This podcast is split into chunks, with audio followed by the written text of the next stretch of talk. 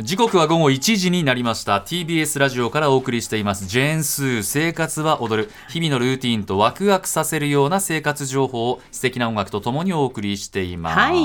今日は TBS アナウンサーサニーもう本当東京めっちゃくちゃサニいいーお小天気笠原とはい、えーセッションの南部ひろみです。今日はすーちゃんがお休そうなんみでとすいうことで、はい急遽ピンチヒッターをやっておりまスーす。さんですね、はいちょっとインフルエンザになりましてうーんそうなのまあ、体調崩してる方周りにも多いと思いますけれど流行もってますからね、今ね。スーさん、今週1週間、まあ、大事を取ってということになると思いますが、うんはいまあ、南部さんに声をかけたところですね、まあ、岩手コンビで、これ3回目、三私回目ですと南部さんでやるのそうです、三回目。そうなんだ、本当に。三試合目でです。本当、素早いリアクションのおかげ で、えー来て、普段は寝てる時寝て間るに、朝起きててよかった。 セッションも夜だからね。今あ夜本夜当ありのがとうございます6時から TBS ラジオや、えー各地元放送局でそうお聞きになれます9時まで、そうえーセッションをえー荻上チキセッションを担当しておりますそうなん私です。。はい、はい違う素の部分が聞けると思いますのどうで、いセッうション意味フだァよンの皆さん、楽しみ。 はいえーこの時間から長崎佐賀の NBC ラジオでも放送しています長崎佐賀の皆さんそして1時から聞いてくださっている皆さんどうぞよろしくお願よろいしくお願いししまますすこんにちは月曜日はちょうど初めてなんです初よねめてに年明なけりますので、うん今年もよろしくお願いします、はいですねでメッセージ募集してます今日のメッセージテーマは私の子供っぽいところで皆さんからお寄せいただいておりますので、はいぜひ長崎佐賀の皆さんもふるって送っていただければと思いおま待ちすしてますよはい、メールは so.tbs.co.jp so.tbs.co.jp メッセージを紹介したすべての皆さんに番組特製ステッカーをプレゼントしています可愛いのそしてここからは生活の知恵を授かるコーナースーさんこれいいよ今日のゲストは気象予報士来ましたザ・タイムでもおなじみ増田正明さんです、はい石上さん今年もよろしくお願いします。お願いしいや本当にナムさんご無沙汰ですご無よね。沙汰です本当にオンエあアそうそう上オンエア上これで不思議とねそう南部さんの時に増田さんが当たるというそうなのねだから月始さっめき三回目とおっしゃってましたけど、はいそのうちの一回やってますね私でこのトリオでしたそようねで。すそうですそうですそうですそそううなんです、三年ぐらい前かな。そうそうそう、うん一番最初にやった一番最初の時かそう一番最初の時あにーそうですか増田さんだったんですいやいや本当にさて増田正明さん改めてご紹介します、はい1977年滋賀県生まれはい飛んで埼玉で同じみうんあの滋賀ですね、うんえ大学在学中に気象予報士試験に合格しますとすごいテレビ朝日の報道番組に学生予報士として出演キャリアは我々よりも長いと長いはい、卒業も予報士として活動を続ける中で天気の面白さに気づきどうすれば天気に興味を持ってもらえるかを日夜考え続ける気象予報士現在は TBS 朝の「ザタイムのお天気コーナーでもおなじみということでいやもううち人の呼んでもうもう天気が好きすぎる予報士と、ね知ってるうちの母がファンですよ。はいあザタイありムがとうございもま録音録画してもう一回見てるんだから。あそうなんですかもう毎朝見ながら録画してそれをもう一回再生して見るんだって。それぐらいタイムザタイム大好きなの。いやーご挨拶伺ってよろしいですかえ。そうなんですかうんあそずれみんのファンなんでしえっょと、駒田アナウンサーにこの話をしたら増田さんのファン駒田さんがグッズを私に持ってきてくれくださってそれを母に送ったらもうめちゃくちゃ喜んでました。本当、駒田にそんな力あるのいや 知らないけど 何それ知らないちょっと駒ちゃんこっちかえいや駒田さん駒駒田さん駒田さんがもううんくださいましたあ本当ですか、この場を借りてシマエナガグッズ増田さんあ多分どこにあるんだろうどこどういうグッズえー、本当そうなねのいっぱいありま言すからね。言っちゃダメだったのかな。いやいいいや全然ノベルティといういやそうそういうのはありがとうございますわいうねのでもう取材先にあると思いま本すよ当にもうね、あの、大ファンで、ええあの一回。えっと安住さんが録画して見てらっしゃる方はそんなにいらっしゃらないと思うみたいなことをオンエアでおっしゃったんだけあど、はいはい母はそれを見て私は録画してもう一回見ていますよって朝の情報番組はもう一回 見るの、うん大好きなんですってあそうなんだから増田さんじゃあ増田さんの天気はよく当たるわということで見ているということらしいですよ、はい明日以降岩手集めに。あすごいにすごいあ今れにそうそう働いた何かがうわそうです でも一番やっぱ、はいお天気で今皆さん気になってるのは地震がありましたよね、はいなので、はい被害のあった北陸の寒さとかうん雪っていうのをまず真っ先にね思い浮かぶんですよね。ねまあ、災害はね、本当、いつ来てもおかしくないというのは分かってはいるんですけれども、やっぱりね、せめて元日はなね、避けてくれてもよかったのにとね、いう思いもありますよね。えで、その北陸の天気なんですけれども、あの冬の日本海側らしくですね、もう目ま目まぐるしく変わっていきそうなんですね。あの今日は雪が降っているんですが、この後夜にかけては止んでいきます。でやんでるんだ明日の、おー午後からまた降ってくるという感じであー明日はね雨になりそうなんですけれども、わあそれまはあ、雨は雨でね、またそうなんやでっすぱよねり地盤がね、うんっていうのありますからはいね。で水曜日がえ雨です、ー水曜日は雨。はい、で木曜日は穏やかで晴れ間がありそうで、うんで金曜日また下り坂となってで土曜日が雪で積もりそうなんですあーあーがまた日曜日は晴れるとあー本当日ごとに変わっていきそうなん大ですよ。変だですでね気温はねもちろんはいあの冬なので厳しい寒さが続くんですけれども、あのこの先急激に下がっていく感じではなくて、今週後半はですね時々寒さが緩む日もありそうですね。あーそうなんですか。うん雪って重いのでね、そういうやっぱり仮設というかテントみたいなところはね、雪が積もったりすると北ちょっと陸あのると雪思うほら湿ってるあーかそうらかそう割かとね重たい感じになっちゃいますよね。まさにおっしゃる通りなんですよね。あの日本海側のその大きな地震、まあ雪が積もるような地域で、えー起こった時に過去どんなことがあったのかというのをちょっと調べてみたんですけれども、あの2004年に新潟県中越地震というのがありました。はい。これが起こったのは、えー、と10月、まはあ、い震度最大震度7だったんですけれども、10月だったんですけれどもその後冬に雪が降って積もってさまざまな影響が出ました、えー例えばあの今もお話にありましたけれども、やはり雪の重みですよね、これによってあの建物が倒壊してしまったとあーそうか。うん今回のね能登半島の地震でも、まあ、やはりあれだけ、ええー家屋ダメージが出ていると、今なんとか持っているところが、はいこの後雪で倒壊しないかというやっぱり心配はありますよね。うんあとは地震の後ってあの雨漏りとかを防ぐためにえブルーシートを、うんあありますーねうん貼りますよねはいはいえでこれブルーシートを貼ることによって、雪がこう滑りやすくなって、えそっあか。はい、落雪あ、がそっか。起こりやすくなる逆にそうか、はいそれうか。注意ポイントそう大なん事でですすね。その中越地震の後もそういうことが起こってーそうだあいて、ったんだ落雪被害が多くなったのと、うんあとは雪下ろしの時に、はブルーシートで足を滑らせあてーそのええ落下事故っていうのも増えてしまったというのがあるそうなんですね。うんであとはまあちょっと先の話なんですが、春になるとこう雪解けによって地面の中に水が入っていって、うんそれによってこう土砂災害が起こることもあったということなんですよ。そうはいですまかあ、地盤が緩んでいる状況なので、さらにその先、春から夏にかけて雨によって、えー土砂災害が起こるというやっぱり危険もあるんですよね。そうなるほどね。うん結構ねその地震が起こったと、ええだいぶ経ってからの土砂災害というのはあの阪神・淡路大震災、はいあーあとそう半年後うん六甲山でこう土砂大規模の土砂災害が起こったりしてるんですよ。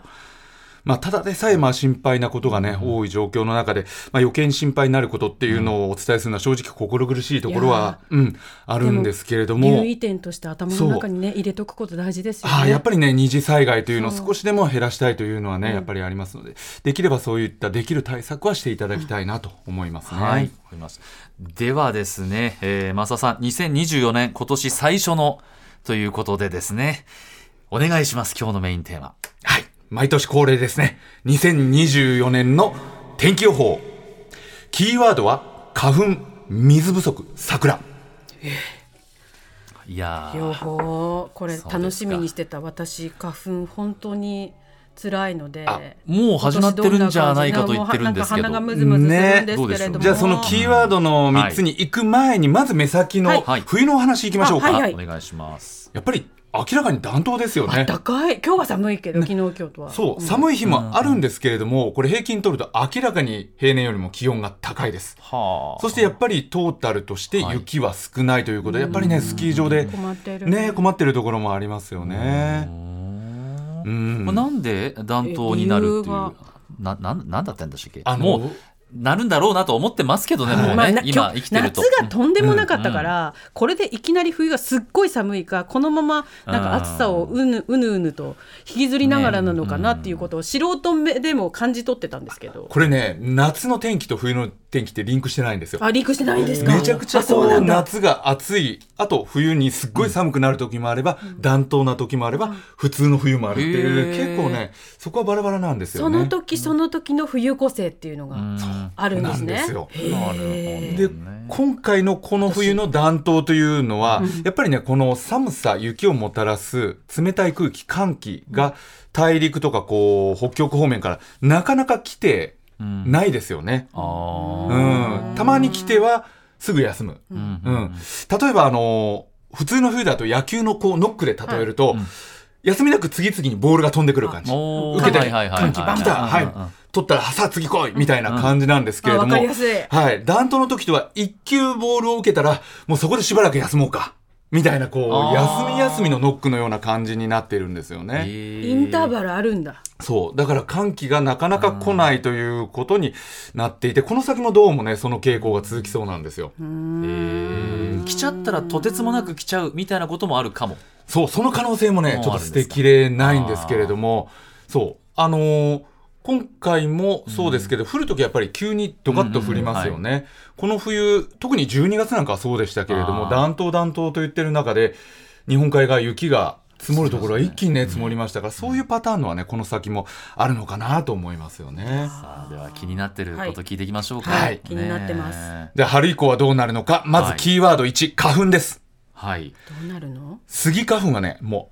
う飛ぶの絶対早くなります。はいだろうな。うん。すでに敏感な方は私ね。ムズムズしますもん。ですよね。あそうですか、あれ、小笠原さん、もうどねっちでしたっそけんなに花粉症ってね多分なないんだと思います思い込みじゃそんになくて。ない思い込みじゃなくて目がちょっと痒くはなるんですけどそんなにだから皆さんみたいにもうね鼻水止まらないとか、うんだいお涙がとかそってれいうはことはないたんだそそれでしのげるってことは違うと思います。うんだって違うもうしのぐもへったくれもないことになるので。そうなんだから花粉症の症状が出始めでるもとなんか花粉症って言ってるのがやっぱりこう都会の人っぽいんでね私もその仲間に入りたいなっ て何何何そのなんか岩手いた頃はなかったでしょ花粉症とかマスオさんだってある僕ね、まだ花粉症じゃないんですよ。えあもうこのまま思い込みで逃げ切ろうと思ってます。そうね僕もこのまま思い込みでー逃げコ切ッりプたがいっぱいにならない人ってのもいるってことですよあ例言ってましたえね話でよく言うじゃないですか、コップに例えねるんよねそうそうもう決壊しちゃったらもうっていう、いや、もう逃げ切れそうな気がしてるというあ感ーじで。そのはい増田さんのその目は逃げ切るぞっていう目ですねいけますねでも早いまあまあ早いんでしょうねそあのー、うん冬の気温が高いと、はい当然これ杉など杉とかのはいこの植物の成長もやっそうぱでりしょうね早くなるっていうことなんですよね。だから杉の花粉もファーッと早く飛んでしまうと。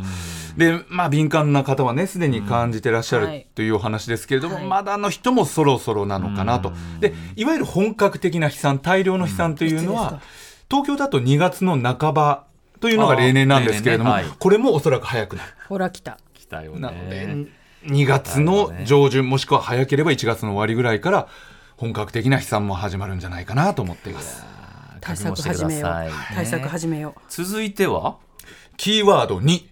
水不足。これがね、春先以降心配なうんですよ。心配すぎるあの、日本のはい水資源、はい天気がもたらすものって3つあるんですけれども、何かわかりますか ?3 つ。天気のもたらすもの水資源。雪あ雪だねはい、正解。雨あ、うん、雨雨、いつの雨でしょこれは梅雨時の雨か、うん正解ああそこまで遡るああ、はいそうか一年通してう ?1 年通して。ああねもう1個。あと水ってなんだ水雪解け水雪解けうん水、だから梅雨あとなんだろうねあともう1つはですね、台風台そうああ、素晴あらしそうい。か何何何台風あ台風が台風かそう夏以降っていうかあうんなるほどなどれぐらい来たそうどれか一つが欠けてしまうと地域によってはやっぱり水不足が起こってしまうということに、ね、なってしまうんですよね。これあの特に雪というのはあの白い石炭とも言われていて、まあ、つまり資源ということですああなねる。ほどえはいあのこの冬の間にどれだけ雪が積もるか。でそれが春先以降溶けて、えー川に流れていって水資源となるわけなんですけれども、暖冬の時というのは山に積もっている雪が少ないとああいうことは春先以降すぐにその雪解け水というのがなくなってしまうもしくはいつもより少ないということで、まあ、過去を紐解いていっても、特に大暖冬の時とかはこう春先以降水不足になっていることが目立つんですよねそ。っか雪は自然の水タンクなんだそうあいい言凍葉っですたね。状況でうん持っててくれてるわけでし結ょ、構山の中ポエマーですよねわかるマムさんうん銀色夏男世代だからわかる人しかわかんないそういやわかるだ本け当にあれなんて読むのかなって思うあの思作って家さたんでしょねそううんそししかもて僕ねはあの途方にくれるねはい、はい今年もう一つ心配なのが去年の秋からこれ水不足のところあるでしょああそうだ九ニュ州ースになってるニュースになってる西日本西日本ねね結構水不足であのみかんの成長があまり、んみかんが小ぶりだったとかねあー、えーそういう話もあったりあと琵琶湖もそれこそ滋賀県ですけれどもっ、かはいえー水位がかなり低下しているとか。そうだ、琵琶湖そうです、ねそういう状況になっていて、うんその前年のこの水不足を引きずっての今年ということもあって、ですから、まあ、例年以上にね、あの春先以降は節水を意識しなくてはいけない年になるのかなというふうに思っています。頭に入れときます。で最後ですねもう一個キーワード3、桜の開花。まあ、マイナス、ねあ、の話ばかりちょっと続いてましたね。最後は明るい話題はいでということで桜ーはいですが、これはね、はい早く咲き始めると思いますあ。こちらもね、早くなるそうでんだすよね、はいそりゃそうだあの暖冬の後、春先の気温も高くなりそうですから、やっぱりね、早く成長、花の芽が成長するということで、早く咲き始めるのかなというふうに思います。おーそうかただ、あの、桜って冬の厳しい寒さを経験して、乗り越えて花の芽が、シャキッとこう芽が覚めるんですよ。おーで、シャキッとみんなで成長しはて、シャキッと綺麗に満開になっていくというのが、冬が寒かった年なんですが、暖冬の年というのは、シャキッとこう目が覚めないので、みんなバラバラに目が覚めていきまあーそれ困る、はい一だから斉に咲き誇るじゃなくてす。ちょっとではなくなる早んめですによ。咲いちゃったごめん俺ちょっと早めに行っちゃったわいやーでも桜攻めれないよ、うんこのそうこのあったかくなったり寒くなったりだから勘違いする多分僕はね、あの、遅めに起きるよとか、早めに咲くよとか、そんな風にバラバラになるので、満開の時の綺麗さというのは、いまいちにあななるる。ほどそういう現象があるやもしれそ、ぬということバなんだラバラにこう咲いちゃうのは一つの木の中でも。いいよ桜、おのおので許すっていう気持ちでいますよ。南部さんからの許しが出たんで、今月の天気に行きたいと思い ます。はい。あそうただね、はいあの桜、そうやってバラバラに咲くのは、早く咲くのもあれば、遅く咲くのもあるというあの、楽しめるんだそう長長くく楽しめるというふうなね、なるほどプラスかなというふうにナイス増ね、田そさうんかさすそうがいうふうにプラスに捉えましょうビューポイね。ントありがとうごまざあ、いこうまやすって。厳しい状況でもね、はいあの必ず春はやってきますからね、はい春を皆さん楽しみに待ちましょうね。ね。はい。今月のお天気、はい行きましょうか。この先1月後半にかけてもやっぱり暖冬傾向が続きますあ。ったかいんだ。はい、もちろん冬なのでそうね、ですね寒い日もあるんですけれども、厳しい寒さが来ては緩むということの繰り返しですね。えー今週後半は寒さが緩む日も結構ありそうです。で、来週はいも。来週強い寒波やってきません。 15から。はい。。なので、えー東京ですと来週日中は10度を超える日が多くなって15度ぐらいまでね、上がる日も結構ありそうですね。嘘そうですか1月でしょそうですか15度 暖冬です。わお春だよ、そりゃ桜もわ分かんなくなるわ、季節で、再来週だと、うん再来おー週もう1月の下旬に入りますよね。うん。はい。さすがに1月の下旬に入ると、お1年で一番寒い時期ですので、うんうんうんうんまだはっきりはわからないんですけれども、おそらく1月下旬は1回はですね、強い寒気が来ると思いまうす。ーんそれはもう雪がどーンと降るとか、そういう感じになまあ、る。日本海側でこれまで以上に雪が降る日が出てくるでしょうしうんあー、まあ、全国的にもこれまで以上に厳しい寒さになる日はあると思います。ただ、その後、あやっぱりそうは言ってもその寒さ、雪が長続きしないね、やっぱり暖冬傾向だねという感じで、もう1月が終わっていくのかなと思いますね。なるほどね。わ先行きの注意点増田さんに説明してもらってよく分かりました、かりましたか。あ、最後だけ、一つだけ言っていいですか、ははええいいですよ。で、そうやって暖冬暖冬で、まあ、油断してると怖いのが、その寒気が一時的に来るタイミングで低気圧が来れば、はい関東の平野部でもドカッと雪が降る可能性あはれ、捨てきれませんからね。どっかで毎年というか、あ毎りますシーよズン1回あるんで大すも体、んあのね。受験の時のタイミングとかで、あーそうだ太よね平洋南岸の通りがどったらこったらとそうか。今週末、大そうだう学入学共通テスト、みんなそね、うセンター試験の頃からその雪のイメージあるとおっしゃいますけれど、今週末は太平洋側に関しては大丈あ、こ夫れ。大丈そう夫。なんですね、はいそれはよかったただ、うん、あの、1月の下旬以降ですね。1月の下旬以降、2月にかけては、もしかするとドカっていうのが関東の平野部でもあるかもしれない2とい月うの頭は中学受験がありますから、